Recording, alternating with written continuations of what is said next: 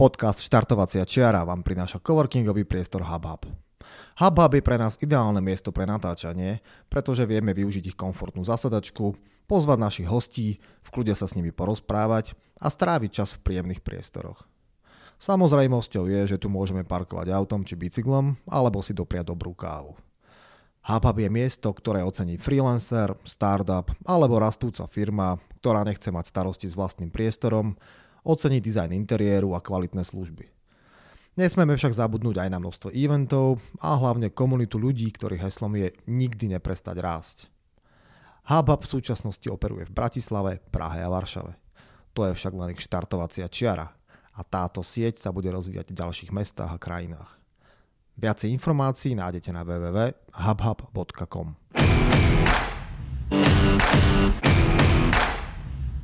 Ak hľadáte dovolenkovú destináciu na Slovensku, máme pre vás tip. V lone prírody šťavnických vrchov, nedaleko Banskej šťavnice je ukrytý moderný a štýlovo zariadený Antošíkov majer. Je to ideálne miesto pre rodinný pobyt, relax v prírode alebo aktívne zážitky pre turistov, bežcov či cyklistov. Strávte svoj čas na mieste, kde na vás príroda šepká tisícom hlasov. Viac informácií a online rezervácie nájdete na www.antošíkovmajer.sk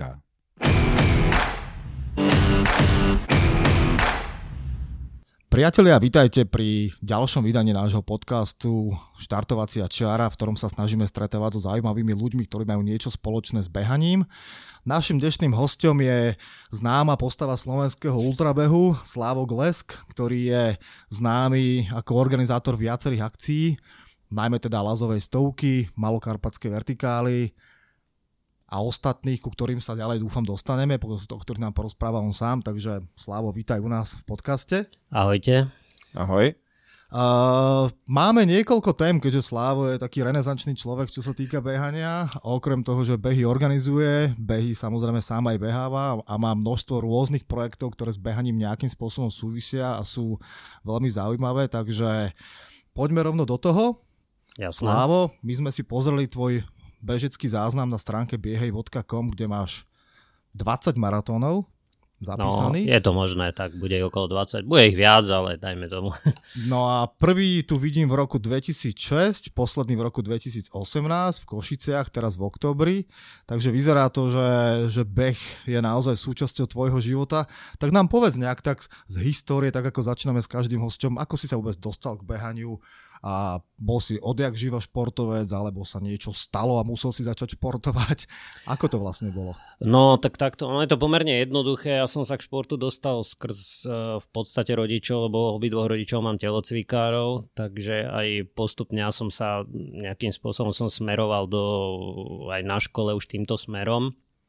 Takže po gymnáziu som v podstate mal v pláne ísť v FTVŠ, ale nakoniec to z nejakých dôvodov nevyšlo ale neskôr som sa vrátil ako k študovaniu telocviku na pedagogickej fakulte. Tam som mal samozrejme aj telesnú a tak ako na FTVŠ, tak aj na tú pedagogickú som musel samozrejme absolvovať nejaké testy, takže tam som sa samozrejme pripravoval, bola tam aj atletika. V tom čase som zase za, začal viac behávať nejaké vytrvalostné veci bola tam nejaká 12 minútovka, to sa človek teraz smeje na takýmito vzdialenosťami a podobne. No a skrz týchto tréningov som sa postupne, postupne dostával do nejakých takých kvázi väčších, daj je to záťaží, nechcem to tak povedať. A potom už aj v čase štúdia som v podstate behával trošku viac a nejakým spôsobom som sa dostal na dlh, dlhšie dištancie a v 99. si to ešte pamätám, som vlastne zabehol prvý polmaratón ešte keď bol Bratislavský, teda volal sa to Dunajský maratón. 99 eh, a 2000 potom sa bohužiaľ skončil a v roku 2001 som vlastne zabehol prvý maratón v Košiciach, ak si dobre pamätám. Takže to sú také moje začiatky mm-hmm. asi úplne z toho úvodu. Napriek tomu tu ale vidím, že ty máš v podstate každý rok dva, tri, dokonca 2007 4 maratóny ročne. To znamená, že okrem toho, že organizuješ ultrabehy, beháš, tak ešte stále sa teda takto intenzívne venuješ tomuto asfaltovému behu? No, dá sa povedať, že toto nie je úplne pravda.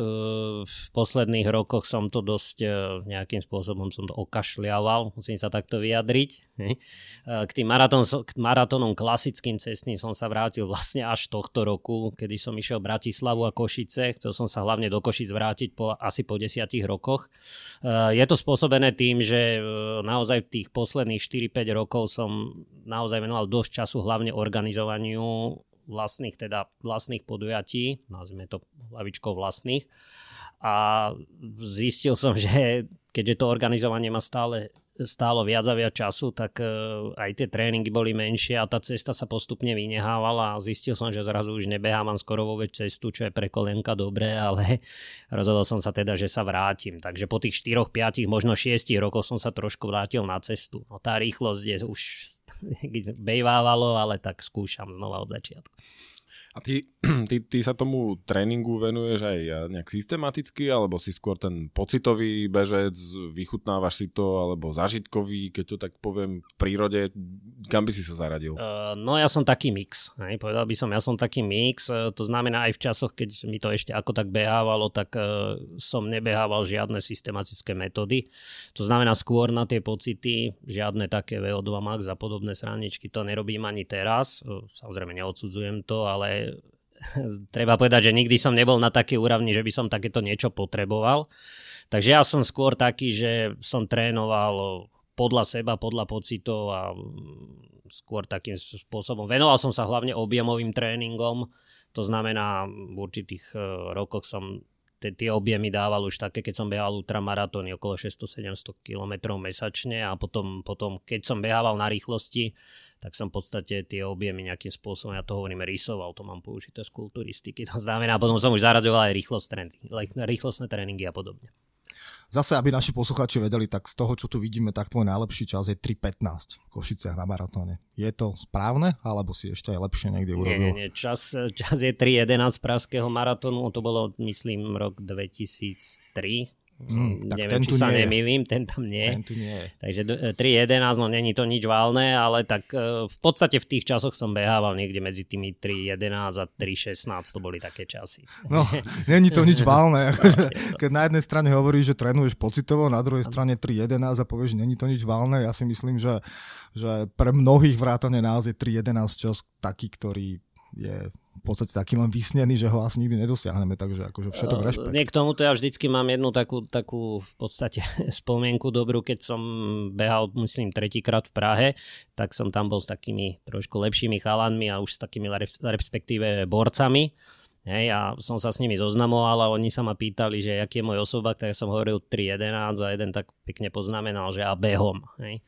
Takže, a, takže beh sa ráta niekde inde hlavne v dávnych časoch, kto nemá zbehnuté potry, tak sa medzi bežcov ani nerátal. Samozrejme dnes je iná doba, ale tak preto to rátam tak, že není, je to slušné, ale zďaleka to ešte není dobré. Túto tému sme tu mali aj, aj s Jožom Pukalovičom, aj s viacerými, myslím, že je vidieť taký ten trend, že ako keby viacej a viacej ľudí beha, ale celkovo taká tá, nazvime to, že atletická úroveň sa znižuje. Otázka je, či to je dobré alebo zlé, lebo keď začne behať množstvo ľudí, tak je jasné, že všetci nebudú mať časy pod 3, ale zase je pozitívne, že sa k behu dostali ľudia, ktorí by to pred 10-15 rokmi nerobili. Hej, takže Uh, áno, áno, ono je, ono je to také dosť, dosť na vážkach, pretože jedna vec je, že samozrejme sa nebeháva tak ako kedysi, ale druhá tá pozitívna je, že sa tomu venuje stále viac a viac ľudí. Skôr tá, e, teda tu bol pán Pukalovič, tak hovoril zrejme, hlavne tie maratóny, meské a podobne, tak e, je taký trend, že čím ďalej, tým viacej sa dávajú tie limity také benevolentnejšie. To znamená, neviem koľko sú, okolo 6.15, 6.30. A ako osobne si myslím, že ten limit e, by mal byť nejak upravený tak, poviem v úvodzovkách, aby sa to nedalo odchodiť. Hej? To znamená, nemyslím športovú chôdzu, ale bežného, lebo sú v podstate teraz maratóny, kde aj ja nejak, hoci nie som rýchly alebo podobne, tak nejakou rýchlou chodzou to v tom limite dokážem odchodiť. To znamená, že trebalo by už naozaj, aby to malo striktne nejakých, nie nejakých 7 hodín, ale tak dajme tomu už tých 6 alebo 6,5 a tam by to malo skončiť, aby sa to dalo nejak nazvať behom. To je môj, môj názor samozrejme. Aj to je pravda.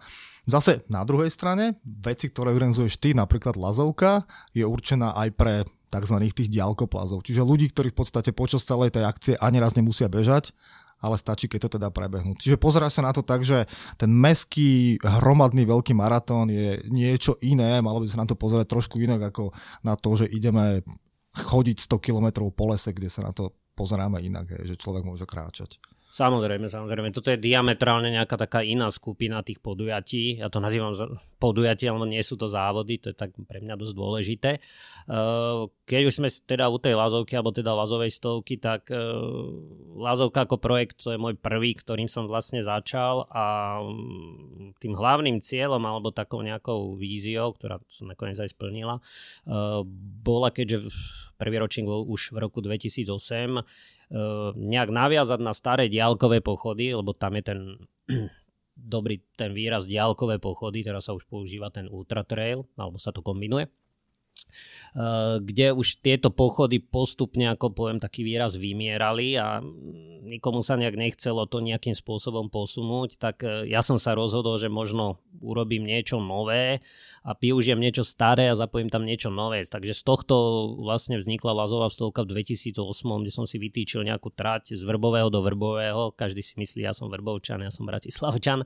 Ale nejak náhodou ma to napadlo a vlastne som si to tam vytýčil, urobil som z toho stovku, mi to vyšlo a v 2008 som urobil stovku prišlo mi tam 30 ľudí, väčšinou známych, stará, stará generácia a podobne a postupne sa to rozvíjalo a vlastne tá Lázová stovka hlavne to je posolstvo, ktoré teda dúfam má aj doteraz, hoci je to už oveľa väčšia akcia ako kedysi je. Je to prepojenie tej starej filozofie tých diálkoplazov s nejakými tými modernejšími trendami toho ultratrailu. Čiže ono to spája vlastne všetko v jednom. To sa snažím zachovať. Každý rok inovujem, ale aby to, aby to vlastne malo aj pre tých diálkoplazov tú tú hodnotu aj pre tých ultraterroristov, aj pre tých super rýchlych, že si to môžu zabehať, ale proste taký ten, taký ten zdravý mix. Ja sa, ja sa predsa len spýtam, keby sme ešte dali taký malý mostík.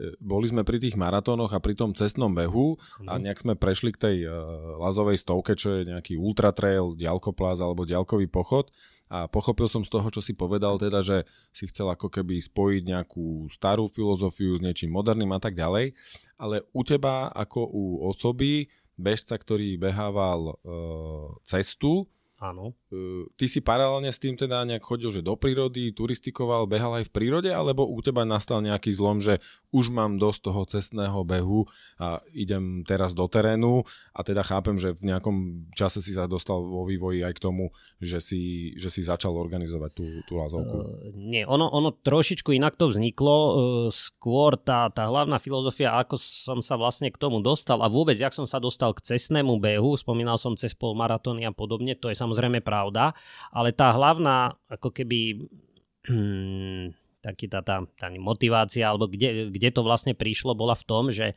uh, nosil som v hlave takú myšlienku, čo na mnoho hlavne turistov, dneska už hlavne aj bežcov, v podstate prejsť Slovensko. A to okolo 2000 roku som mal takú tú, že teda prejdem Slovensko, nie sám, mal som kamarátov alebo podobne.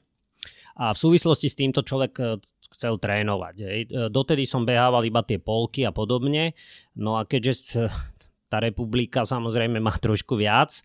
Nechcel som ísť SMPčkom, vždycky mám, ja používam také vlastné trasy, tak som si vytýčil takú vlastnú a na toto som, bohužiaľ, na toto polmaratóny alebo podobne nestačia. Dostal som sa na Trnavskú stovku, ktorú som vlastne vtedy spoznal, najstaršiu a najznámejšiu u nás.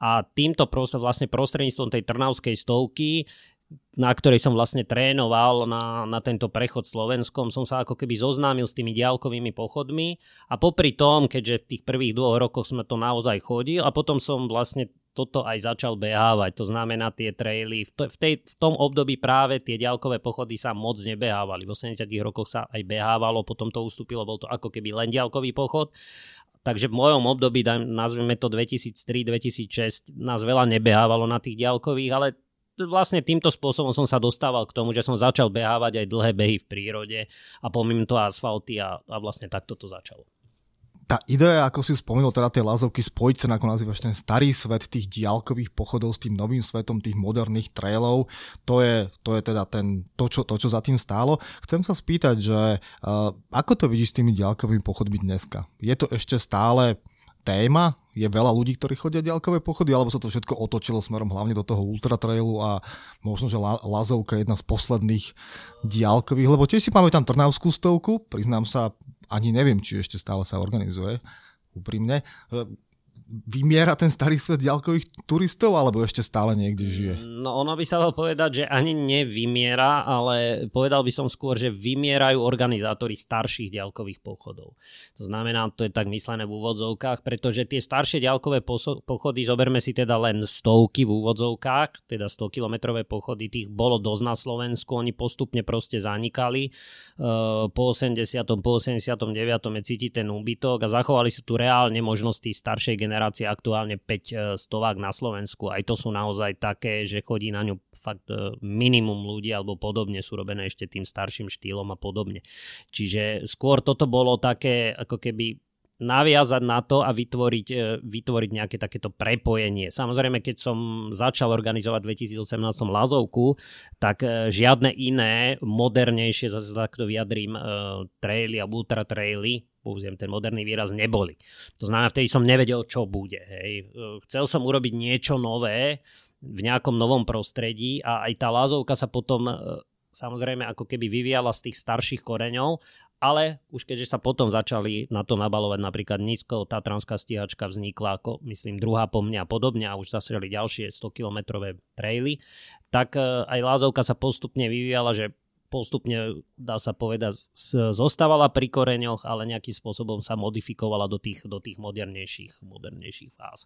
A aktuálne je, trošku, je citeľné vlastne to, to rozloženie, že staré, tie staré 100-kilometrové pochody ešte ostávajú, ale naozaj už, už vymierajú, hoci sa snažíme, snažíme nejakým spôsobom, my, ktorí sme to ešte zažili, ja sa počítam ešte do takej kvázi staršej generácie, keď som 74 ročník, tak e, ešte som zažil aj, ešte chváľa aj zažívam tý, túto staršiu generáciu, tak aby, aby úplne nezanikli tie pochody, takže ty keď si teraz načetol aj tú Trnavskú stovku, sa, to sa organizuje, stále je to Trnavská stovka e, diálkový pochod s najväčším, e, s najväčším počtom účastníkov momentálne. Ona už nemá síce 100 km, má niečo cez 90, ale to vôbec nie je podstatné a práve mnohí na nej začínajú.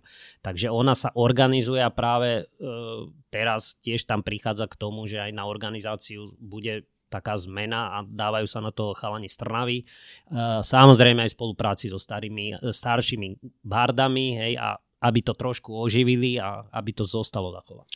No, teda, e, kde by sme mali hľadať ako keby tú, tú kľúčovú príčinu toho, že ako keby to vymiera. Je to v tom, že tí, dajme tomu, tá staršia generácia už nevládze, ako jeden z faktorov, že či tomuto sa dá nejak napomôcť, alebo je vôbec niekto, kto sa tomu snaží napomôcť, aby niekto po nich prebral tú štafetu tých osvedčených tradičných podujatí, alebo je to možno o tom, že dneska e, tá mladšia generácia chce len dosahovať tie výsledky a postovať e, pekné fotky na sociálne siete a nechcú už chodiť tieto chodiaky, lebo turista je nemoderný, dneska je moderný ultratrailový bežec alebo triatlonista alebo je to kombinácia? Kde, kde to je? No, no, asi tak, je to tak pol na pol by som to vedel, ako tak nejak zaradil. Uh, povedal by som to asi tak, uh, tým, že väčšina tých, uh, zase použijem z toho slovo, modernejších ultratrailov, ktorých u nás máme, uh, je ladený už teda do tej modernejšej, nazveme to tak, že bežeckej línie, hej, to ale neznamená, že sa na tom iba beháva, tam je ten rozptyl naozaj taký, že je tam veľa chodcov aj podobne, ale už aj tým zameraním, aj tým, tý, ten trail je viac e, posúvaný do tej ako keby výkonnostnej roviny. To znamená, on má veľký rozptýl, sú tam veľmi rýchli borci, ale stále, stále sú tam aj takí ľudia, ktorí to, odcho- e, ktorí to chodia a podobne. E, tá, ten druhý aspekt je ale práve o tom, že čím ďalej tým menej nám chodí z tej staršej generácie. Je to jednak samozrejme, že on, títo starší ľudia už bohužiaľ v určitom veku nevládzu, hoci niektorí 80 v pohode ešte chodia stovky, není problém. Ale už aj oni príde vždycky určitý čas a proste novú staršiu generáciu už nenájdeš. Čiže tuto je to, že napríklad zase sa vrátim k Lazovke, omluvám sa, ale tam práve je pre mňa to dôležité, že ešte mi dochádza tá staršia generácia trošičku a som rád, že dojde, pretože na tieto modernejšie traily už väčšina z nich nechodí. Nie, že by ich neobľúbovala, už si pre nich príliš obťažné. Čiže ja sa snažím, ešte tá vazovka je predsa len taká relatívne ľahká, nazvime to, a oni mi tam chodia, takže toto je, ale je to tým, že už naozaj tá staršia generácia postupne, bohužiaľ, už na to nemá a nová staršia generácia bohužiaľ není. Je mladá generácia a tá už nastupuje do trendu teda tých ako keby behavejších, behavejšej formy tých trailov. Neviem, či som sa dobre vyjadril. Mm-hmm. Z hľadiska organizácií, keď hovoríš o tom, že OK, napríklad Lazovka ešte stále teda podporuje tento diálkový pochod. To znamená, že už aj také praktické veci typu ako uzatváranie napríklad kontrol alebo občerstvovače, kde na tých, na tých výkonnostných behoch proste sa povie uzatvárame vtedy a vtedy, ale ľudia to musia stihnúť. Tým pádom ty musíš tie občerstvovačky držať otvorené dlhšie, a tým pádom aj organizačne je to asi trošku náročnejšie, pretože musíš v podstate oveľa dlhšie, v podstate do nedele, do večera možno niektoré nechať aj otvorené. Že je to, je to náročnejšie organizovať takýto kvázi univerzálny, univerzálne podujatie? v tomto je to náročnejšie. Dôležité je vlastne, koľko človek má na to spolupracovníkov, koľko má ľudí. Hej. Keď si zoberiem teda tú lazovku, na tej sa to dá pekne opísať. V podstate tej počet štartujúcich bol posledný ročník 350, takže keď si zoberieš, že je tam 350 ľudí, plus minus e, tých pomocníkov bolo cca 80. Čiže e, treba na to dostatočný počet ľudí, to už nie je málo. Ktorí vlastne vypomáhajú, chce to ich voľný čas a samozrejme aj relatívne naozaj tí niektorí tam na tej občerstvovačke musia tráviť aj 15-16 hodín, keďže máme tú škálu, keďže stále sa to zrýchluje, to znamená prví sú tam stále skôr a nespomaluje sa to, ale ten rozptyl je stále väčší, takže samozrejme sú dané určité škály a určité časové limity, ktoré sa snažíme dodržať, ale tie sú tak relatívne samozrejme nastavené, vždycky sa tam snažíme zostať aj potom, aj, a už keď tam nezostávajú ľudia, tak snažíme, aby ten človek tam prišiel a naozaj pre, ešte tam niečo mal a niečo pre neho zostalo, lebo e, stále hovorím v podstate, tí najrýchlejší to moc nepotrebujú, samozrejme, tí sú sebestační a podobne, ale práve tí, tí najpomalší a tí, ktorí si to chcú vyskúšať a niektorým to trvá dlho, rekord e, v podstate v Lázovke, tuším, najpomalší 38,5 hodiny a to ešte nebola taká dlhá trasa ako teraz. Takže e, v podstate tí pre nich eh, si prišli vlastne niektorí dávajú prvýkrát a možno posledný, takže snažíme sa tam byť pre všetkých. Samozrejme nejde to vždy, ale v tomto je to ťažšie, ale vždycky je to o ľuďoch. To znamená, že keď si ľudia sa nájdú a tak a oni radi pomôžu, tak všetko ide. A ja som čítal na e, stránke Lazovej stovky, ty myslím ani nerozdávaš tie kvalifikačné body na UTMB a podobné preteky, že máš takú tú filozofiu, že to podujatie, a teraz si to v zásade už vysvetlil, že e, tá, tá tvoja filozofia je trošičku iná. Napriek tomu ja viem, že stále ku tebe chodí aj relatívne dosť tých rýchlikov, či už je to v rámci nejakých možno vzťahov alebo toho, že si prídu zatrénovať. Možno aj tým, že tá trasa je pomerne zaujímavá, čiže možno aj tu keby si skúsil trošku k tej lazovke povedať, že čo si myslíš, že je na nej také, také uh, špeciálne, aby aj ľudia sa dozvedeli, kto nebol, že by ešte prišiel. Myslím, áno. že ešte pár miest máš voľných. Áno, ešte, ešte mám, toto nie je problém. no, no je to také špecifické, vždycky sa na tom smejem a s veľa ľuďmi som sa o tom rozprával, že e, naozaj veľa ľudí a hlavne keď eh, si človek ide niekde zabehať alebo ide na nejaký trail, tak eh, chce si užiť peknú prírodu alebo pekný hrebeň alebo v podstate nejaké pohorie. Uh, Lázovka v tomto je špecifická práve v tom, že um, ona jednak má pomerne dosť asfaltových úsekov, ktoré nie sú súvislé, ale je ich dosť. Mm, je to určite cez 40, km, cez 40 možno 45 km. Čiže už jedno je takéto, že kto nechce asfalt, tak moc by tam nemusel, ale chodí. Ale druhá vec je, a tá je asi tak tiež dôležitá. Ona, tá trasa vznikla rokmi a podobne, dneska už má, dá sa povedať, skoro finálnu podobu. A to je, tá trasa je vedená uh, úsekmi alebo relatívnymi miestami, ktoré by, keď tam človek dojde raz, aby videl z tej krajiny to podstatné a to najkrajšie, to je, to je na tom asi najdôležitejšie. A je v tej lázovke v podstate oproti iným stovkám, nie že by teraz budem trošku porovnávať práve v tom, že bude bude stovka väčšinou nejaká rovinatá, behateľná, alebo je je krásnym pohorím vedená a podobne. Lázovka spája vlastne z každého niečo. To znamená, tam máte každú chvíľu iné. Ne, ne, prechádzate kopanicami, za chvíľku ste na Čachtickom hrebení, predtým mm, sú tam niektoré asfaltové úseky, ale zase s krásnymi výhľadmi a podobne. Čiže každá ča časť, keby som si to rozdelil na 20 km úseky 6, tak každá z tých 6 20 km úsekov je iná. Čiže toto je jeden faktor, možno, ktorý je zaujímavý na tej Lazovke. A druhá vec, e, veľmi dôležitá, prečo ľudia chodia na takéto diaľkové pochody, teraz nemyslím Lazovku, ale všeobecne je, je celkovo jednak, že tam chcú niečo vidieť a jednak je celková atmosféra na tom, na tom podujatí. Lebo hlavne o tej atmosfére to je. To závodenie k tomu plať, e, patrí, to je samozrejme. Hej, závodí sa, ja hovorím, na krv, to je jasné. Ale vlastne hlavne, hlavne, hej, hlavne ide o to, že v podstate tí ľudia prichádzajú, aby niečo zažili, lebo to je ako stále hovorím, tá najväčšia, tá filozofia toho spočíva stále v tom, že Lázovka je hlavne podujatie, nie je to závod. Takže tak, také moto ja tam mám vždycky, že Lázovka je podujatie, na ktorom sa dá závodiť. Hej. Nie je to pretek, nie je to závod. Takže aby si tí ľudia vlastne užili a možno preto tých, eh, tí ľudia chodia, lebo naozaj eh, poviem to otvorene, u nás z tých trailov, keď si, spom- keď si porovnám s ostatnými, tak čo sa týka prírody alebo krásy, je ich oveľa viac, ktoré sú krajšie ako Lazovka, to poviem otvorene. Hej. Ale v podstate niečo tam tých ľudí láka, chodia, takže my sme radi, tak teda ja som ráda všeobecne. Toto môžem potvrdiť sám za seba, lebo pred dvoma rokmi som, som bežal Lazovku a Áno, môžem to potvrdiť pre všetkých, ktorí sa tam chystajú. Mišo, ty sa chystáš tento rok. Áno. Zlamaril ďalších ľudí, takže robí ti, robí ti multilevel marketing. No a naozaj musím priznať, že áno. Je to z hľadiska toho, čo tam človek vidí, jak, aké je to rozmanité, či už sú to tie lazy, respektíve kopanice. Na túto tému si mal teraz nejaký facebookový áno, príspevok, áno. takže k tomu sa ešte určite vrátime, lazy versus kopanice. Alebo je to uh, to, že treba vybehnúť hore na tú Javorinu, kde zrazu bola strašná zima oproti tomu, ako bolo dole a v krátkom tričku som sa tam klepal.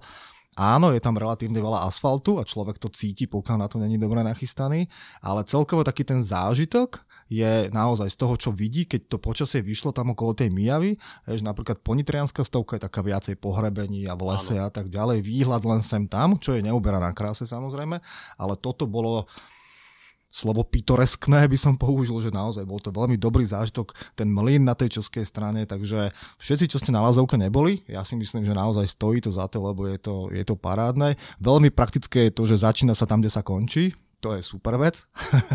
Takže... No, to, to je dosť dôležitá vec, hlavne pri tom počte účastníkov, ak máme teraz, tak to je veľmi dôležité, lebo niektoré organizačné veci sa s tým značne zjednodušujú naozaj.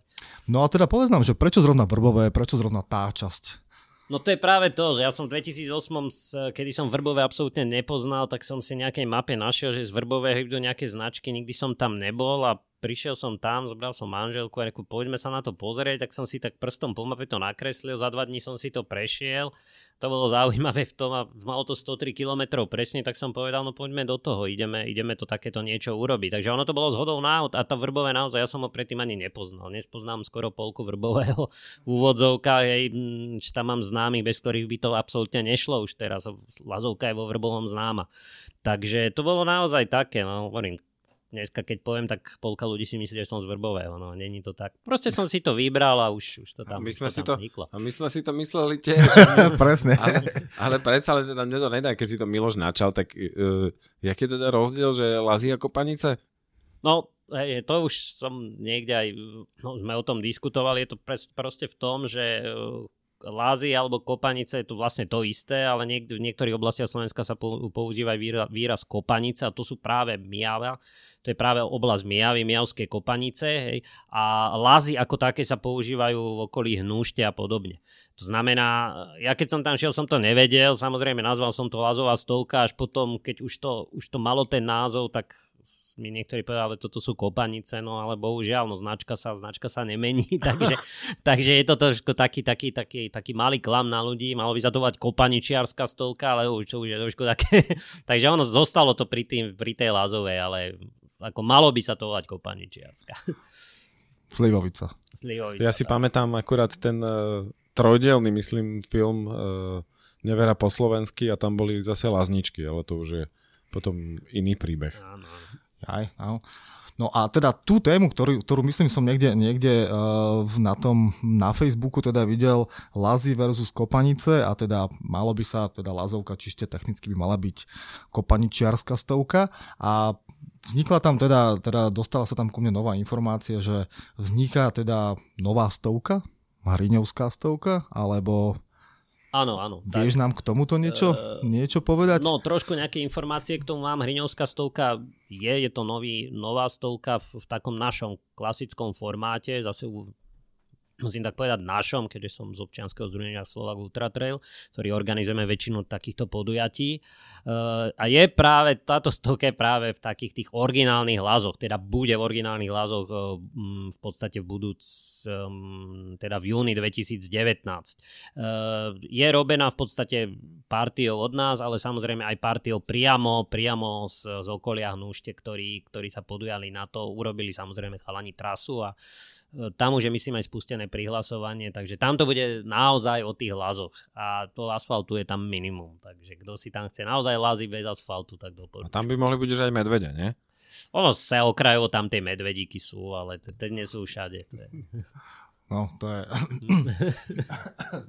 OK, keď teda hovoríš, že uh, si súčasťou Slovak Ultra Trailu, to znamená, že nie len teda, že Lazovka je, je tvoje hlavné dieťa, ak to tak môžem nazvať, ale zúčastňuješ sa alebo si nejakým spôsobom prítomný pri organizácii alebo teda pri minimálnej plánovaní a koordinácii aj tých ostatných. Tak povedz nám, ako vidíš celú tú trailovú scénu na Slovensku? Rastie to, ako, ako to je. V našom takom veľmi súkromnom vnímaní naozaj je vidieť, že uh, aj tí naši viacerí hostia to potvrdili, že je taký kvázi štandardný postup, ktorý robí väčšina ľudí, že začnú nejakými krátkými behmi na asfalte, potom dojdú na nejaké maratóny, potom ich to prestane baviť, lebo je tam veľa ľudí a tak ďalej. Potom zrazu zistia, že aha, existuje príroda, aha, existujú nejaké takéto behy. Čiže ako to je? Je viacej ľudí, než bolo predtým, alebo ako to vidíš? Samozrejme, samozrejme tých ľudí je stále viac a často debatíme s kamarátmi aj s, ľudí, vlastne s ľuďmi z tejto oblasti ohľadom toho, že kedy sa vlastne zastaví ten, ten ako keby boom, lebo aj na tieto akcie teda ku nám chodí čím ďalej viac a viac ľudí. Samozrejme, každá, každé podujatie je obmedzené nejakým limitom a podobne ale ten, ten trend, eh, že tí ľudia, v podstate tých ľudí je stále viac a viac. Samozrejme, ono sa to počasie vždy zastaví, ale stále ešte dá sa povedať, že tých ľudí pribúda. To znamená, eh, kedy si bol ten trend naozaj viditeľný na tých behoch, na tých maratónoch, kde už sa to dostalo do naozaj obrovských čísel a podobne, ale je to, je to stále vidieť aj na takýchto trailoch. Uh, ono, je to, ono je to tak, že uh, v podstate človek začne behať, ako hovoríš ty, behať nejaké asfalty, rovinky dlhšie, skúša polmaratón, to je taká meta, ktorú si myslím, že skoro každý pri tréningu vie dať. To nie, ten maratón že je o niečo ťažší, ale aj to sa dá. A keď človek dosiahne maratón, veľa ľudí to má tak, že dal som maratón a tam to akože končí. Hej? Tak buď mu ten maratón niečo dá, buď ho začne behávať, že ten maratón to je to jeho, Hej, alebo sa chce posunúť niekde ďalej, alebo si povie, no toto nie je pre mňa, ale začne behať tú prírodu hej, a zač- chce ísť za zážitkami a podobne, ktorému ten, ten asfaltové maratóny nedávajú a posúva sa niekde ďalej. Takže uh, ono je to, je to tak, jak hovoríš, v podstate, ale stále, stále ten trend, uh, že tých ľudí je na tých našich podujatiach, hovorím na to, lebo tam to najlepšie vidím, je ich stále zatiaľ viac a viac. Nerastie to nejakým geometrickým rádom, ale hovoríme stále, že raz sa to už kvázi musí zlomiť, ale zatiaľ je to také, že ešte nie. Samozrejme, treba to vždycky trochu korigovať. Aj je dobre, že tých podujatí je už pomerne dosť, lebo tí ľudia sa ako keby aj tak dosť rozsortírujú. Tých ľudí nie je veľa, ktorí na to každé podujatie samozrejme chodí. To už, to už, by, bol, už by nebolo ono. No keď sa, keď sa posuniem potom ďalej a, a bavíme sa aj o tomto, uh, ty si nezostal len pri tej uh, lazovej stovke, ale minimálne ešte dve podujatia vnímam a to je 100 e, mil krajom Malých Karpát, čo mne teda minimálne trasa A, myslím, že sa volá Shadow Warrior. Áno, príde už ako úplný, Masochizmus, to je myslím 207 kilometrov. Áno, to e, budúci rok bude mať 210, ale nie, je to, je to zhruba v tejto, v tejto relácii. Hej, a tam samozrejme ja som pozeral, že tým, ak je to náročné, lebo tam najkračšia trať má stále cez 130. Áno, tá, tá skoro 140 Čiže tam tých, ľudí, tam tých ľudí toľko nie je. A potom ešte druhé podujatie Malokarpatská vertikála, čo Áno. vyzerá jak také, e, ten, tá, ten výškový profil ako zuby na pilke. Áno, Čiže presne je to, tak. Jak tu načítam ten uh, podnadpis uh, troška viac ako Trangoška, troška menej ako Swiss Alpine. Áno, to sa ma napadlo, keď som to, keď som to robil a zhruba tak tam to aj sedí, hej, takže aj tými časmi. Takže. No obidva áno. pozerám, že v tomto roku 2018 boli v 7. ročníku Áno. Tak možno keby si skúsil povedať aj tým, k týmto dvom podujatiam, že jak to vzniklo, prečo to vzniklo a... Uh, skúsim najprv tú vertikálu, to je také, v úvodzovka zase poviem, také najnormálnejšie z tých mojich podujatí, no najnormálnejšie, ako teraz, teraz myslím ako vzdialenosťou alebo nejak, lebo tie parametre tiež nie sú, nie sú zrovna pre uh, začiatočníkov. Uh, v podstate vertikála vznikla, mal, každém, hm, Karpaty mám prebehnuté zľava doprava, tak tá trasa, ktorá v podstate, jak e, si hovoril, že to vidíš, že to je jak zúbky na pilke, tak tady som častokrát behával, je treba povedať, že prvý ročník som robil len na polovičnej vzdialenosti, som si to tam nejak sortiroval a podobne. Až potom vznikla, tomu hovorím, dospelácka táto vzdialenosť. Uh, mne sa v podstate tá trasa páči, zahrňuje vysokú a ja hovorím dominantný vrch Malých Karpat Petr Klin, to každý vždycky doma pozná, tak sa z toho smeje, ale on je dominantný podľa mňa. Hoci je najnižší z tých vrchov, čo sa to beží. A v podstate tá trasa sa mi páčila, tak som si povedal, že urobme aj niečo také kvázi, ako keby trangoška, ktorá tu už má dlhé, ale skúsme to robiť v Karpatoch a tak, aby naozaj to malo nejaké parametre, že tí ľudia sa trošičku zapotia. Uh, lebo každý, niektorí ľudia si myslia, že v Karpatoch nie sú kopce. Oni sú, ale tak dojde niekto z Beskyd, tak, tak som si povedal, že skúsme to urobiť. Samozrejme, není to urobené nejak umelo, no by sa tam dalo aj 3000 urobiť na tom, ale musí to mať nejakú, nejakú logiku. Tak som si povedal, že urobíme toto a v podstate je tam aj napísané, keď sa človek dostane na ten web práve to, že ono parametrovo by som to vedel s nejakými podujatiami, teda k nejakým podujatiam prirovnať, ale ak sa aj píše u mňa na webe, tak uh, je to špecifické práve v tom, že sa tam striedajú také úseky, kde človek naozaj aj bežec do kopca musí prejsť do chôdze a proste to nevybehne a potom sú tam dlhé asfaltové rýchle rovinky. Čiže ono, ono je to podstate striedanie, striedanie pomerne rýchleho behu s takými štverákmi a tým je to ako keby špecifické oproti ostatným závodom podobného typu, ktorých je u, nás dosť. Uh, takže aj na tých časoch je to vidno, že v podstate dnes, e, teda posledný ročník e, sa podarilo už druhýkrát dať čas pod 6 hodín, čo si niekto povie, že môžeš pod 6 hodín dať 56 na 2850 je brnkačka, no to taká brnkačka není. A zvlášť, keď sa tam dá rýchlo behať, takže ono je to naozaj obťažné a preto proste toto ma bavilo k tej vertikále a robím to doteraz, tam som trasu v podstate 5 rokov asi nemenil. A je to trošku obmedzené, lebo není to akcia pre, pre veľa ľudí, lebo trošku by tam to asi vynklo kontrole a podobne, ale je to taký, pre mňa je tá, tá vertikála je pre mňa taký záver sezóny, že tí ľudia proste sa tak ako príjemne unavia, tak by som povedal. Takže toľko k tej vertikále. Ehm, dobre, k 100 mil krajom Malých Karpat to je trošku diametrálne iná vec. Tam bolo pomerne jednoduchá, uh, jednoduchý ten základ, prečo to vzniklo alebo podobne.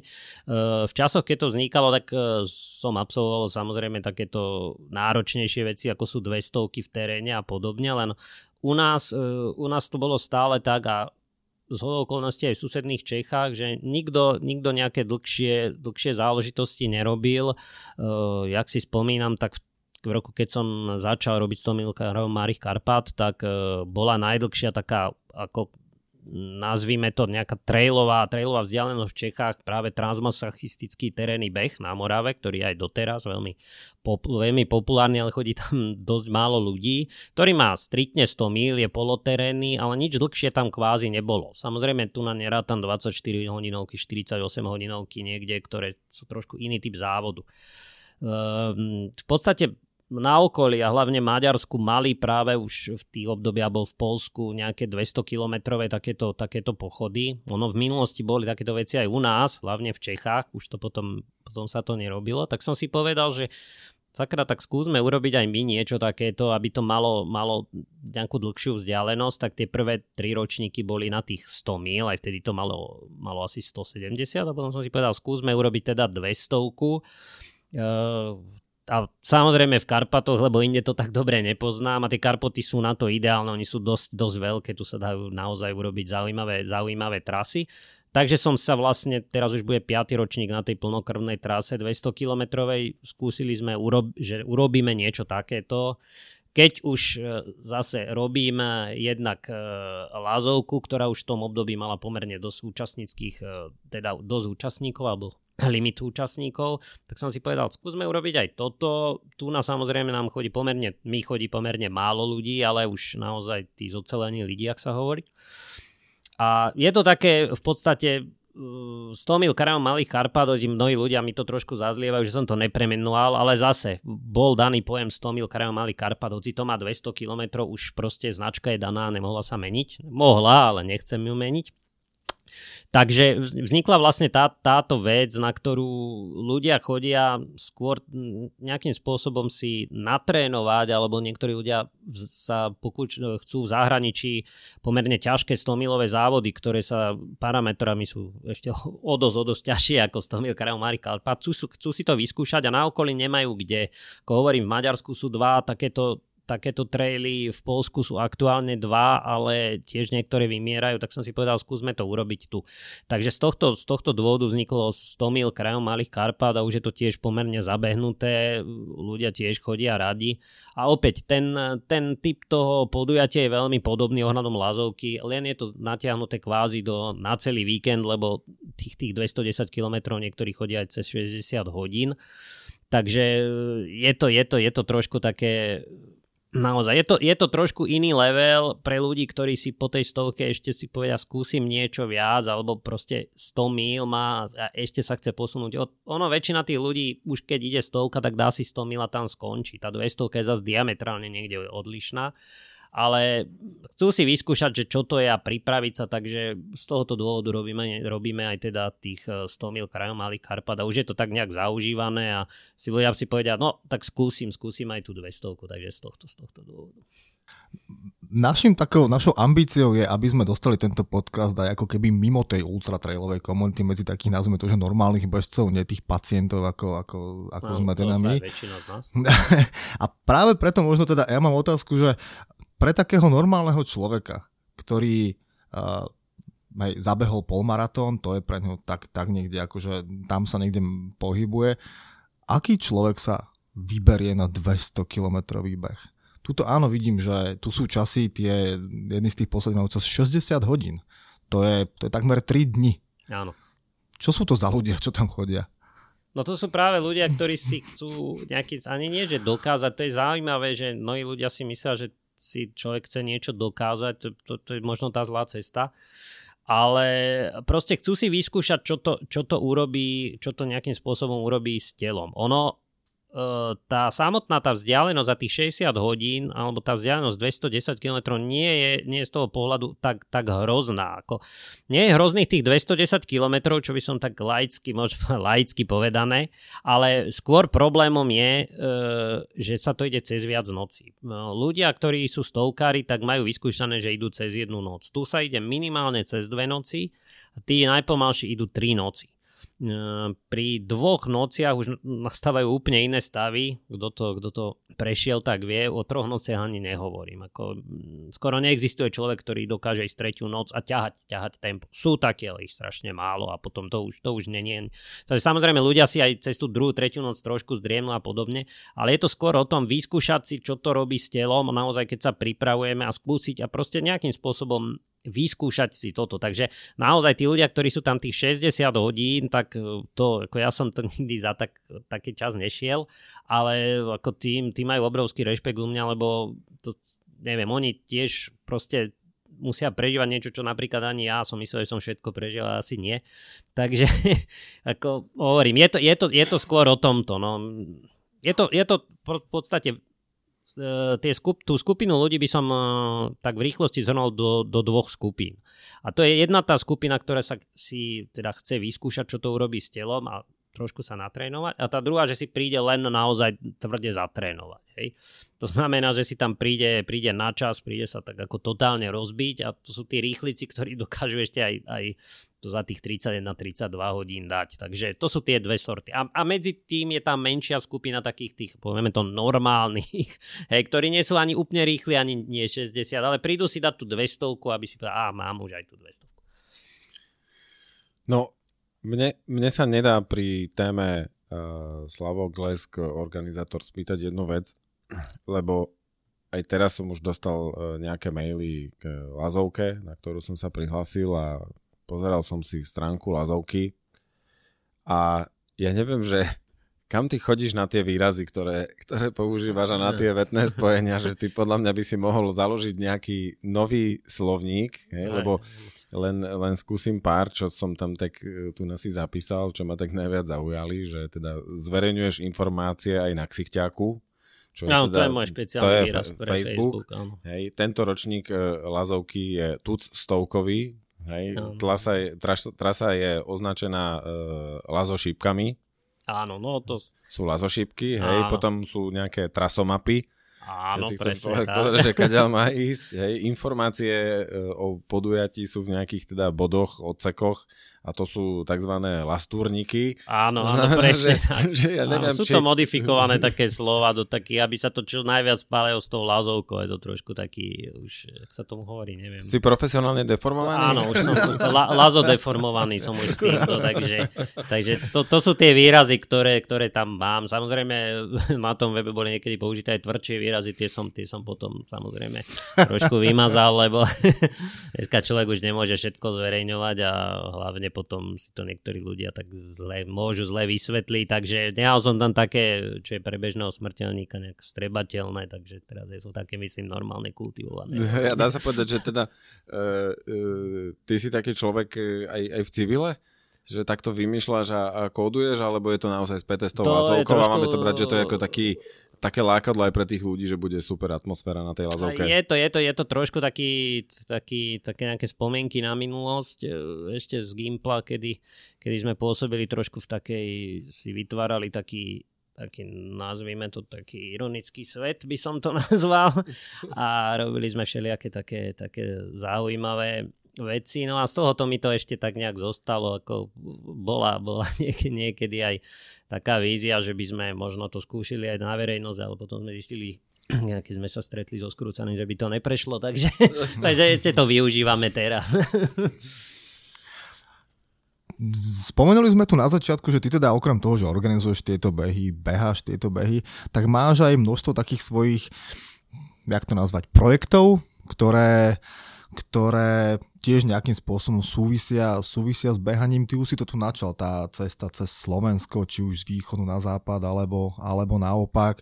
Dokonca v nejakom veľmi, veľmi starom článku som sa dočítal, že si si naložil batoh kameňmi a knihami a išiel si s týmto sa niekam presúvať.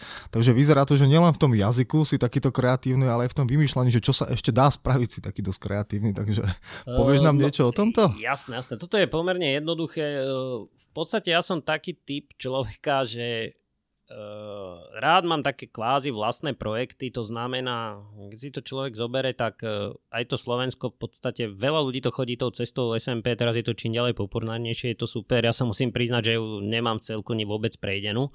Uh, mňa práve nelákajú také, také nejaké výzvy, ktoré už ani nie výzvy na, nejak, na nejaké časy alebo nejaké prekonávanie, ale skôr na nejaké trasy, ktoré skoro každý, proste veľa ľudí chodí a podobne. Takže ja si skôr nejakým spôsobom vymýšľam vlastné nejaké projekty, ako prejsť nejaké, alebo nejaké, moja taká hlavná špecifikácia je spojiť nejaké dva zaujímavé body v jednom, v jednom nejakom tripe alebo podobne, hej, ktoré nikto nerobí a nie sú ani možno ani pre niekoho zaujímavé, takže toto je tak nejak pre mňa. Niekto hovorím, niekto uh, nájde, ak to cez to SMP, niekto beha cez kontinenty, ale niekto beha okolo rovníku. Je, ale to sú všetko také zaužívané veci a podobne, ktoré ako mne sa páčia, ja to raz sledujem, to super, ale ja, ja si robím vlastne také, také vlastné projekty, nejaké, hovorím, také to mám taký cyklus, sa to volá Connection, že si spájam niektoré vody v rámci Slovenska, ktoré sú treba s niečím podobné a skúsim si ich ja sám prebehnúť. Ak v minulosti som to robil, nikde to nezverejňujem alebo podobne a toto mňa tak náplňa, si poviem, že á, toto je, toto je tak zaujímavé. Takže to je pre mňa také, taká motivácia, tak hovorím, Osobne. Hovoríš, že nezverejňuješ, ale akože je niečo, nejaký príklad, ktorý nám vieš povedať, že dva body, ktoré si spojil behom? No tak tých bodov je veľa, ale mám jeden taký projekt, ktorý som musel ešte nájsť, čo som, be, sú, sú tri obce Píla, tuším na Slovensku a tie som spojil v jednom Píla, Píla do Píly a takéto veci, ale to bolo v čase ešte, keď som naozaj, ako mi to celku slušne behávalo a podobne. A mám, mám veľa tých projektov ešte niekde v šuflíku, jak sa hovorí a práve teraz by som chcel, že sa k tomu vrátim a trošku to nejak oprášim, mm, lebo hovorím už postupne, tým časom je to tak, že zistím pri tej organizácii a pomoci a podobne, tak človek stále má menej a menej voľného času, čo samozrejme s tým musí počítať. Ale tak uh, som sa rozhodol, že skúsim ešte nájsť tie časy, ešte nejak opratiť tie šuflíky a možno niečo zaujímavé, ešte, ešte niečo spojiť a uvidíme, jak to, jak to vyjde. A si taký skôr uh, slovenský patriot, alebo chodíš takto aj v zahraničí? Uh, ja v zahraničí moc práve tam, neviem, do zahraničia ma to práve moc neťahá, takže tu je to také, dá sa povedať, že som rád, keď mám všetko blízko a dokážem sa vrátiť a do zahraničia hovorím, tam aj, aj maratónov, čo som behával, možno dva v zahraničí a niečo. Nejak, nejak ma to neláka. Aj vlastne tieto traily, čo sú zaujímavé v zahraničí, tak rád to sledujem, rád si o tom prečítam, chalani tam behajú a všetko, ako je to pekné, ale mňa, mňa to nejak, nejakým spôsobom ma to až tak kvázi neoslovuje. Radšej si to pozriem, že super alebo podobne, ale nejak, nejak ma to neťahá vlastne. Ja, ja mám to svoje. No. A teraz ma tak napadá, že e, ty máš toho zjavne asi pochodené na tom Slovensku dosť. E, vieš možno povedať nejaké miesto alebo niečo, čo nie je v bedekroch a, a pofotené na sociálnych sieťach z 300 rôznych e, uhlov, pohľadov, čo ti možno tak utkvelo a je to nejaký podľa teba možno skrytý klenot nejakého dôvodu, niečo také? Uf, no to teraz si ma dostal. To, to, to teraz ma asi nenapadne, lebo uh, je pravda, že také tie tie viacňové pochody som robil už pomerne dávno, to boli tie roky 2003-2006, asi v tom období som toho, to mal nachodené veľa aj tu, aj, aj hlavne v Čechách.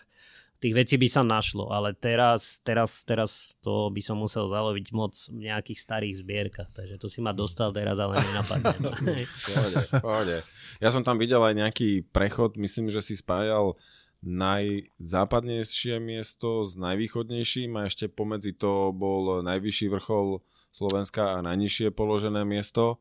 Um, no Alebo... to naj, najnižšie, najnižšie som nedával, ale to vlastne ja som robil, teda sme robili, nikdy som v tom nebol sám, vlastne dva prechody Slovenska, 2000, to bola taká príprava, to sa mi podarilo, potom 2001 to bol prvý prechod Vyšné Nemecké, vlastne Bratislava, cirka 550 a v 2000 treťom som, e, teda sme robili druhý taký prechod, ten bol väčší, ten bol do 800 km a to som robil Bratislava až vlastne Kremenec, čo je vlastne trojmedzie Ukrajina, e, Čes, e, Polsko, my. Takže a to, iš, to bolo takým s takou, s takou súkou, že sme išli aj s výstupom na Gerlach. Takže to sme, to sme tam tak nejak, nejak to vyšlo, zorganizoval som kamarátov a vyšlo nám počasie, takže sme ešte už s nebohým Peťom Šperkom vyšli ešte aj Gerlach, takže to bolo tak, taká, taká vsúka. No. Odtedy som už prechody, prechody nerobil. Mám, mám v pláne práve, ale to už tiež asi 3 roky odkladám práve tak, takú nejakú víziu mám, ale musím sa zase trošku rozbehať.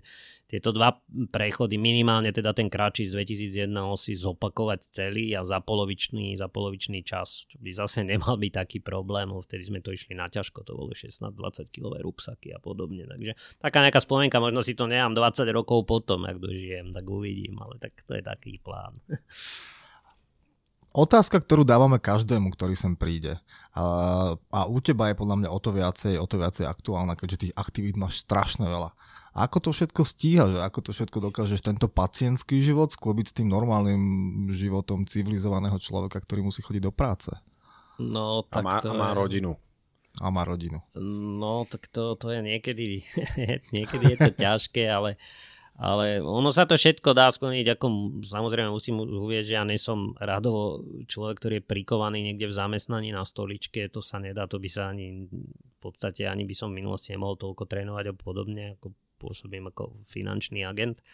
A čiže ja mám, viem si zadeliť voľný čas, to je veľmi dôležité, takže pracujem zväčša z domu alebo som v teréne Takže takto sa to dá, ako náhle by som, by som bol niekde, mal pevnú pracovnú dobu 10-80 hodín, tak bohužiaľ toto nepostíham. Takže mám, chvála Bohu, takú prácu, kde sa to dá, kde sa, kde sa, to, kde sa dá začleniť aj teda nejaké tie tréningy, nejaké to organizovanie a mať ešte aj čas na tú rodinu, lebo to je, to je samozrejme základ. Môže sa stať potom, že aj tú rodinu samozrejme vždycky pri akciách využívam. Takže ja, je to tí, dobrovoľníci. Sú však, ako, áno, sú to tí povinní dobrovoľníci. A, a teraz e, zdieľate tvoj koniček turisticko-bešecký? Áno, áno, no tak ja mám manželku vlastne z, kvázi z rovnakého fachu, aj takto sme sa spoznali, takže ne, lebo nejde až tak do extrémov ako ja. A malá bohužiaľ, no tá je zatiaľ plná, takže tá, tá toho veľa nenachodí, keď nemá kamarátky, ale tak možno sa to otočí, takže ona je skôr taká, že keď radšej sedieť, ako chodiť, no ale tak uvidíme. No. Ale predsa len, lebo myslím, že tu na ešte sme to tak úplne až tak nezodpovedali, ale uh, ten náš podcast má byť aj motiváciou a inšpiráciou pre ľudí a bavili sme sa o tvojej motivácii, prečo si začal organizovať tie podujatia čiastočne sme sa možno dotkli aj toho, že prečo to vlastne e, robíš ty, respektíve prečo beháš, ale ja ešte raz možno špecificky tú otázku položím a ak vieš na to dať takú komplexnejšiu odpoveď, že prečo to vlastne robíš ty, prečo beháš, prečo chodíš po tých kopcoch a vyberieš sa niekde na 800 km trať? Alebo vybral si sa? Alebo no, tak tu je, tu je pomerne jednoduchá tá, tá odpoveď. E, ja to zase, zase trošku nejak spojím s tým, ak som spomínal, že keď sme išli tú 800, tak sme išli uh, cez Gerlach, vlastne ešte s Peťom Šperkom, ktorý teda potom Budakovo podrezali tam tých, uh, jak išli na ten vrchol. No a ja si vždycky spomínam, keď sme zliezali z toho Gerlachu, tak uh, sme sa trošku rozprávali a som sa s ním rozprával, on hovorí, že, hovorím, že či niečo robí a on hovorí, že nie, len teda lezie a doprevádza ľudí na tie vrcholy a hovorím, že to mu hovorím a nič iné nerobíš a on hovorí, nie, lebo ja nič iné robiť neviem. Tak uh, to ma tak trošku, ja, ja sa tak vyjadrujem, že možno viem aj niečo iné robiť, ale uh, v tom športovaní ja som skúšal všetko, ja som hrával, dajme tomu 6 rokov tenis, uh, od, od 5 do 13, to som, som aj viac rokov to bolo ako keby profesionálne, aj keď ešte veľmi mladý.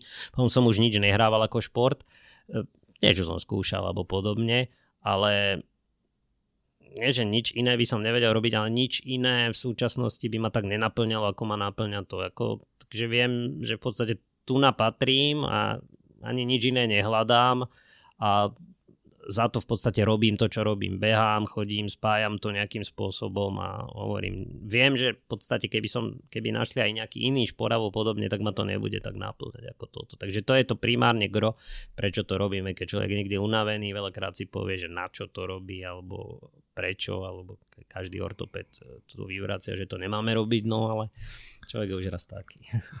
A vracia sa ti to, čo robíš len v dobrom, alebo niekedy sú aj horšie reakcie typu nebol na občastovačke to, čo som chcel to, a tak ďalej. To je samozrejme, to je samozrejme, ale s tým sa, s tým sa počíta. Uh, neviem, ja som to tuším mal aj na webe Lazovky, neviem, či to tam ešte je. Uh, je napísané, že akákoľvek kritika v podstate ktorá je založená na reálnom základe, je pri, pri, od nás prijatá.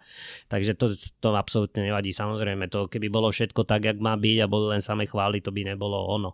Uh, ja zase vždycky sa budem sa opakovať, ale vždycky ľuďom aj prostredníctvom webu alebo oslovujem vlastne, zase sa to budem, skúsim to na tej lázovke povedať, uh, v zásade tá, tá celá tá ako keby um, idea tej lázovky, ktorá sa kvázi zostáva nemená, uh, je založená vlastne na tom, aby keď človek príde na tú lázovú stovku, tak aby s ňou odchádzal s pocitom, že bol na lazovej stovke. Či už je ten pocit negatívny, alebo je pozitívny, ale musí si proste zapamätať, že bol na lazovej stovke. Toto je veľmi dôležité pre mňa, hej, a nepovedať si, a bol som na nejakom zase ďalšom pochode. To by bola chyba. Keď si povie, a sakra, tá lazovka, to už nikdy sem neprídem, ale, ale zapamätá si to, že bol na lazovej stovke. To je veľmi dôležité. Takže je to kontraproduktívne, ale pre mňa je to viac, jak, jak keby to chváli, chváli, jasné, ale všetko má svoje pozitíva. Ak sa hovorí ten, ten český výraz, že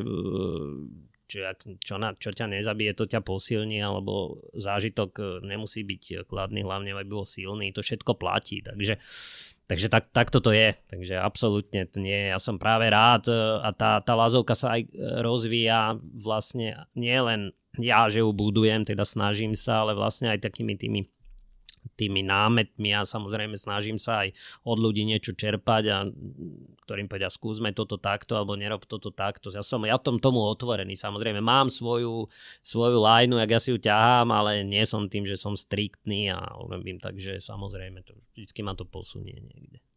Ale ak som to správne pochopil, tak ten tvoj recept je v zásade spraviť si z toho behu alebo trailu nejaký životný štýl. Áno, tomu áno, tak to správne rozumiem.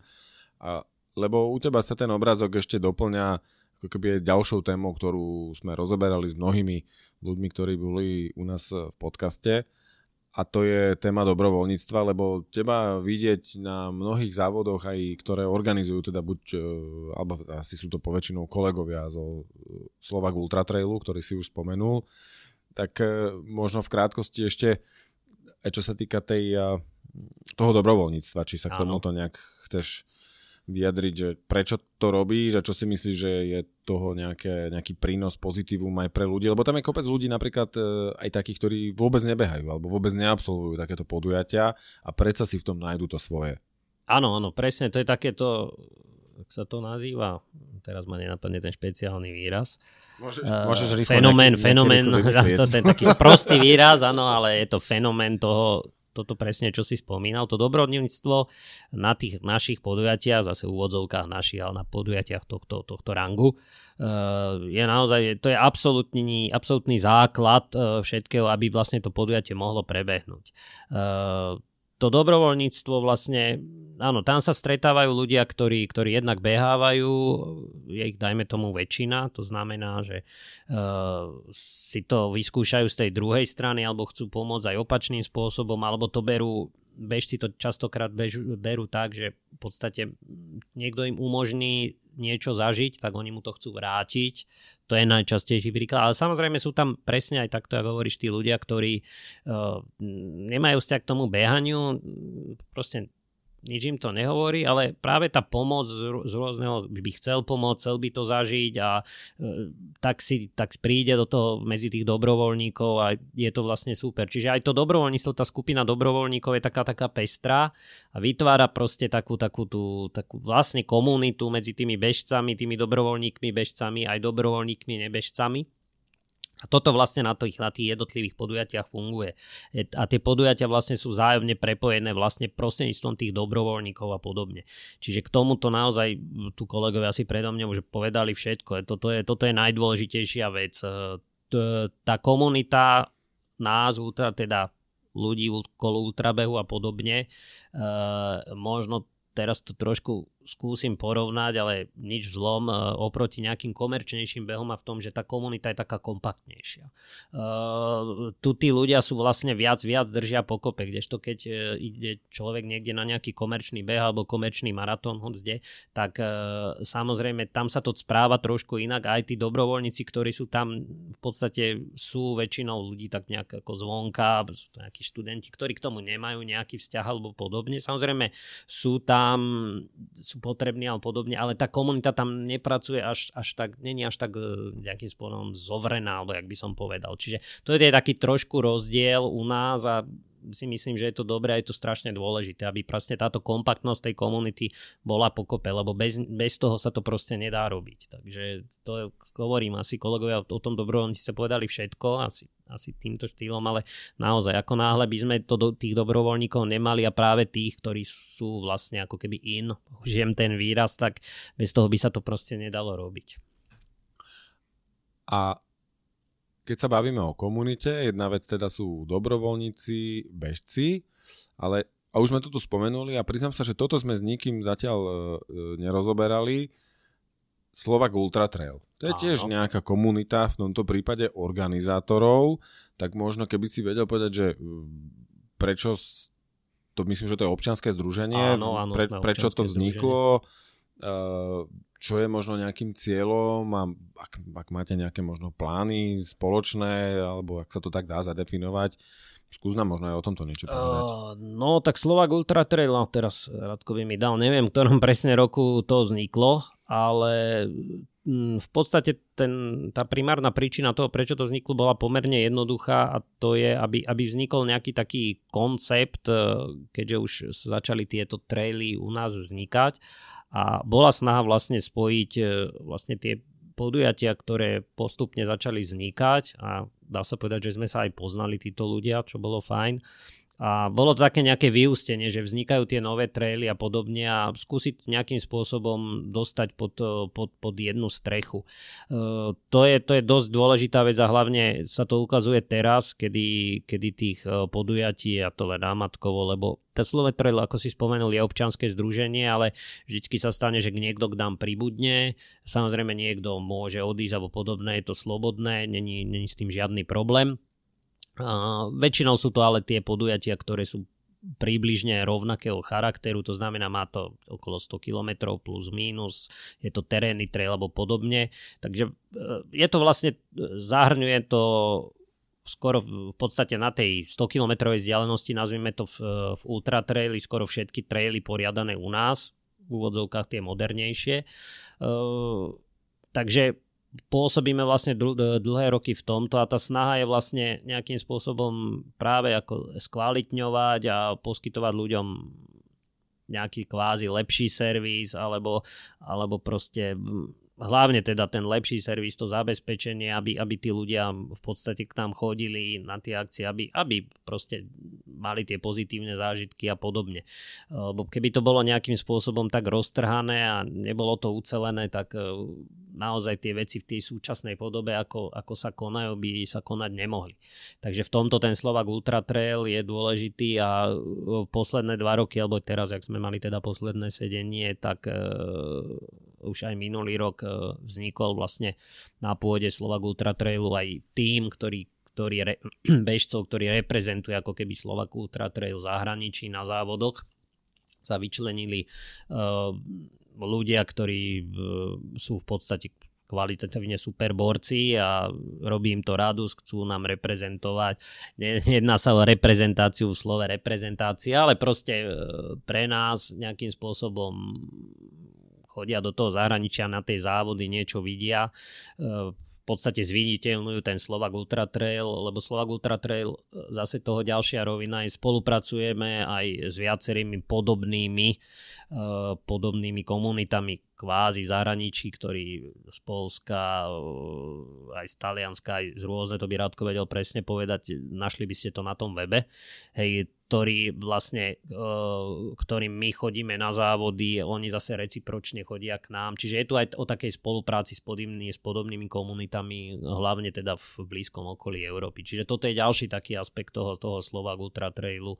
Organizácia, spájanie tých závodov, trošku spolupráca so zahraničím a už aj teda tí reprezentovania. Máme teda ako keby vlastných zase veľvyslancov to nazvime, ktorí, ktorí teraz eh, chodia na tie traily, majú to, my sme radi, že tam chodia, oni sa zase niečo zažijú a celé je to o tomto vlastne.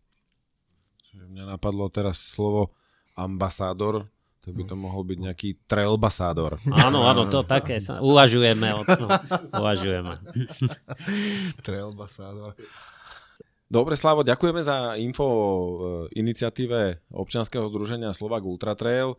Toto je pre nás aj e, akousi inšpiráciou, aby sme sa potom možno o tom ďalej porozprávali s Radom Harachom, ktorý Super. je asi najzodpovednejším e, človekom, pretože tých diskusí a, a smerov kam ďalej ako keby ťaha tú diskusiu o možných ďalších aktivitách a vplyvoch Slovak Ultra Trailu v rámci spoločnosti, poťažmo až legislatívy je viacero. Áno, presne tak.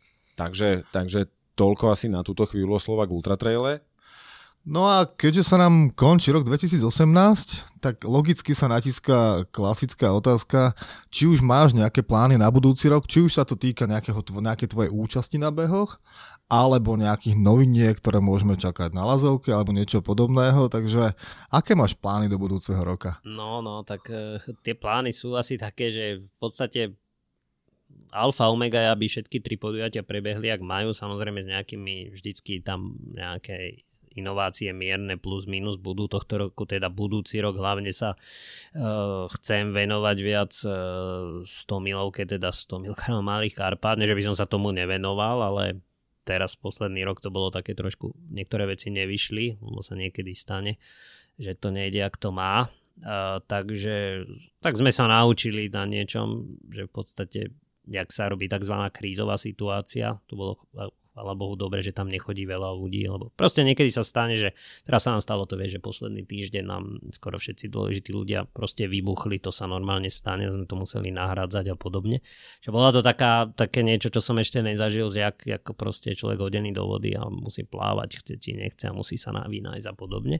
Čiže to bolo super a teraz práve chcem, aby toto sa vlastne nejakým spôsobom to zobrať ako to, to, čo sa stalo, to prevrátiť a niečo z toho dobré si zobrať a ako posunúť, posunúť tých, tých 100 mil krajov Malých Karpát niekde zase trošinku ďalej, pre tých nejakým, poviem to zase tak hlavne pre tých ľudí, aby to bolo pre nich, ani nie trasa tá už je viac menej daná, ale zase niečo nejak inovovať, aby to bolo pre nich zaujímavé. Uh, to je, to je dosť dôležité pre tých ľudí práve pre tej 100 milovke, lebo keď si zoberiem lázovka, keď si zoberiem ka- e, vertikála, tak tam chodí dosť veľa ľudí, ktorí sú rovnakí. Hej. To znamená, oni to majú ako rutinu a chodia.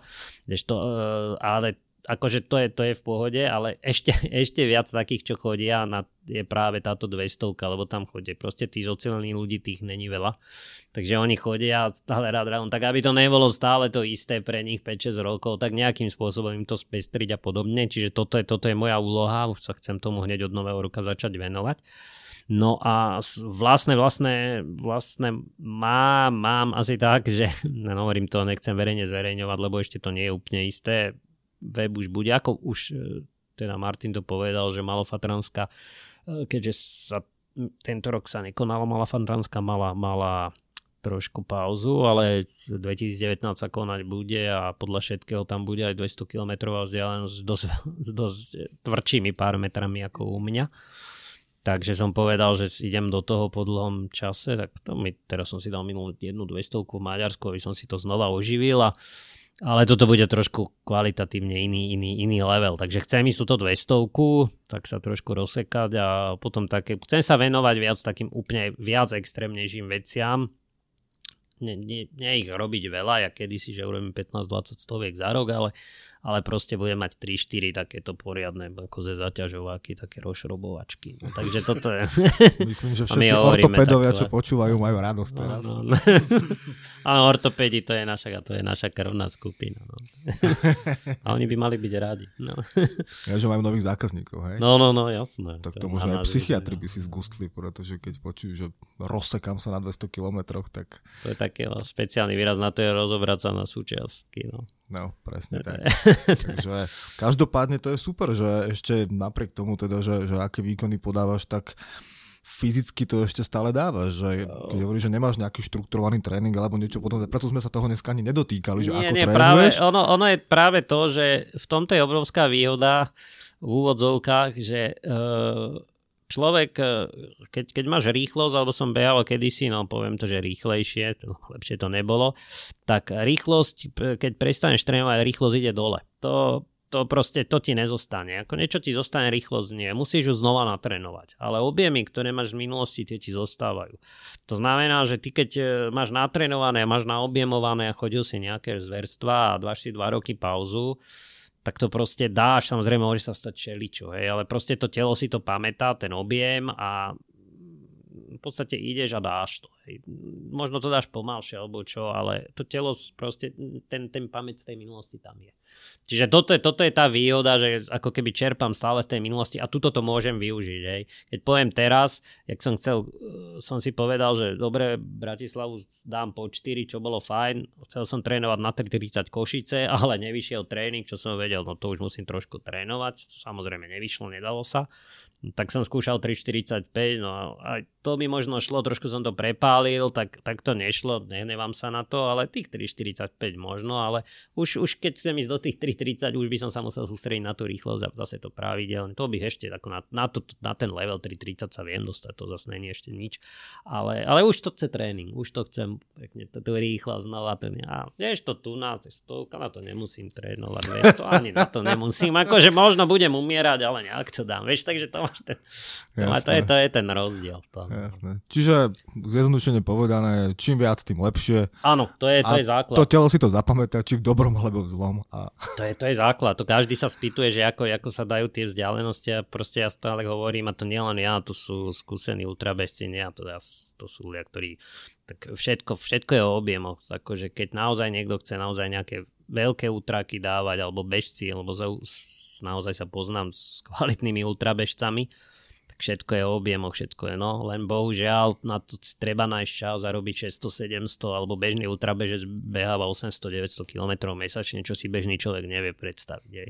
Ale na to treba čas. Hej. Ale toto musí mať človek nabehané, aby nejaký ultrabeh vôbec taký dokázal dať a nezomrel. No. 800-900 km sa za 2 roky dá nabehať. Áno, áno, no. Keď si povedal, že bežný ultrabežec dá 800 km no, mesačne, tak... To dá. Taký ten bežný dobrý ultrabežec, ktorý sa, tak, tak toto sú bežné, bežné, bežné objemy mesačné. Je to ako, že pre bežného človeka nepredsa, ale je to tak. No, dobre. Dosť si mi znižil sebavedomie teraz. Áno, Ja viem, že je to tvrdé ale, číslo, ale je, ale, to, je to tak. No. Ale, dobre. Takže Uh, myslím, že touto, touto trénerskou súkou by sme, by, sme to, by sme to mohli uzavrieť. Ďakujeme ti veľmi pekne. Podľa mňa sme sa dozvedeli ja kopu, kopu super veci zo zákulisia organizácie behov, ktoré, ktoré máš pod palcom aj na ktorých sa nejakým spôsobom zúčastňuješ ako, ako organizátor alebo teda ako, ako účastník. Uh, tréning sme pokryli veľmi zjednodušene, ale myslím, Jasne, že tá hlavná, to, tá hlavná, pointa, hlavná pointa tam, tam ostala. Keď sme tu mali naposledy Maja Kamendyho, tak ten nám hovoril, ako on je veľmi štrukturované, trénuje, no, robí tamto, áno, tamto, áno, tamto, tamto. Takže pokiaľ niekto super. chce získať objektívnu informáciu o tom, ako dobre trénovať, tak vyberte si. Hej. Buď sa vyberte Majovou cestou, alebo, alebo Slávovou, ale proste nejak sa tam Alebo nejakým kompromisom. No. Hej, hej. To je najlepšie. Takže za nás ešte raz ďakujeme veľmi pekne tešíme sa na podujatia, ktoré budeš na budúci rok organizovať. Uh... Ja ďakujem tiež a dúfam, že sa uvidíme. Slavo, ďakujeme. Tak e, vidíme sa minimálne na Lazovej stovke. Super, budem sa tešiť. Ďakujem.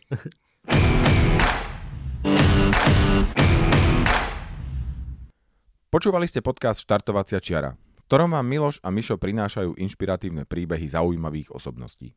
Všetky dôležité informácie nájdete na našom webe www.štartovaciačiara.sk, kde sa môžete prihlásiť ku odberu podcastu, aby ste nezmeškali ďalšiu epizódu. Ak máte námety k nášmu podcastu, návrhy na inšpiratívny príbeh či osobnosť, dajte nám o tom vedieť. Vaše maily môžete posielať na adresu podcast zavináč štartovaciačiara.sk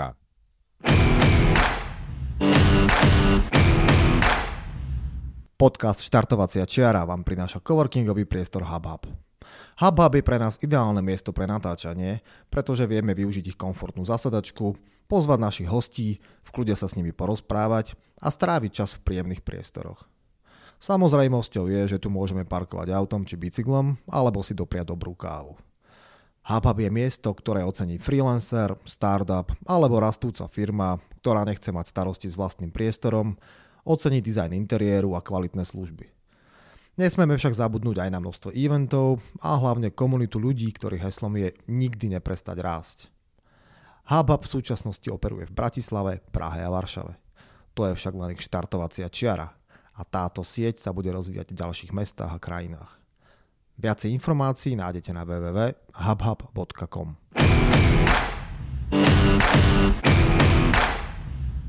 Ak hľadáte dovolenkovú destináciu na Slovensku, máme pre vás tip. V lone prírody šťavnických vrchov, nedaleko Banskej šťavnice je ukrytý moderný a štýlovo zariadený Antošíkov majer. Je to ideálne miesto pre rodinný pobyt, relax v prírode alebo aktívne zážitky pre turistov, bežcov či cyklistov. Strávte svoj čas na mieste, kde na vás príroda šepká tisícom hlasov. Viac informácií a online rezervácie nájdete na www.antošíkovmajer.sk.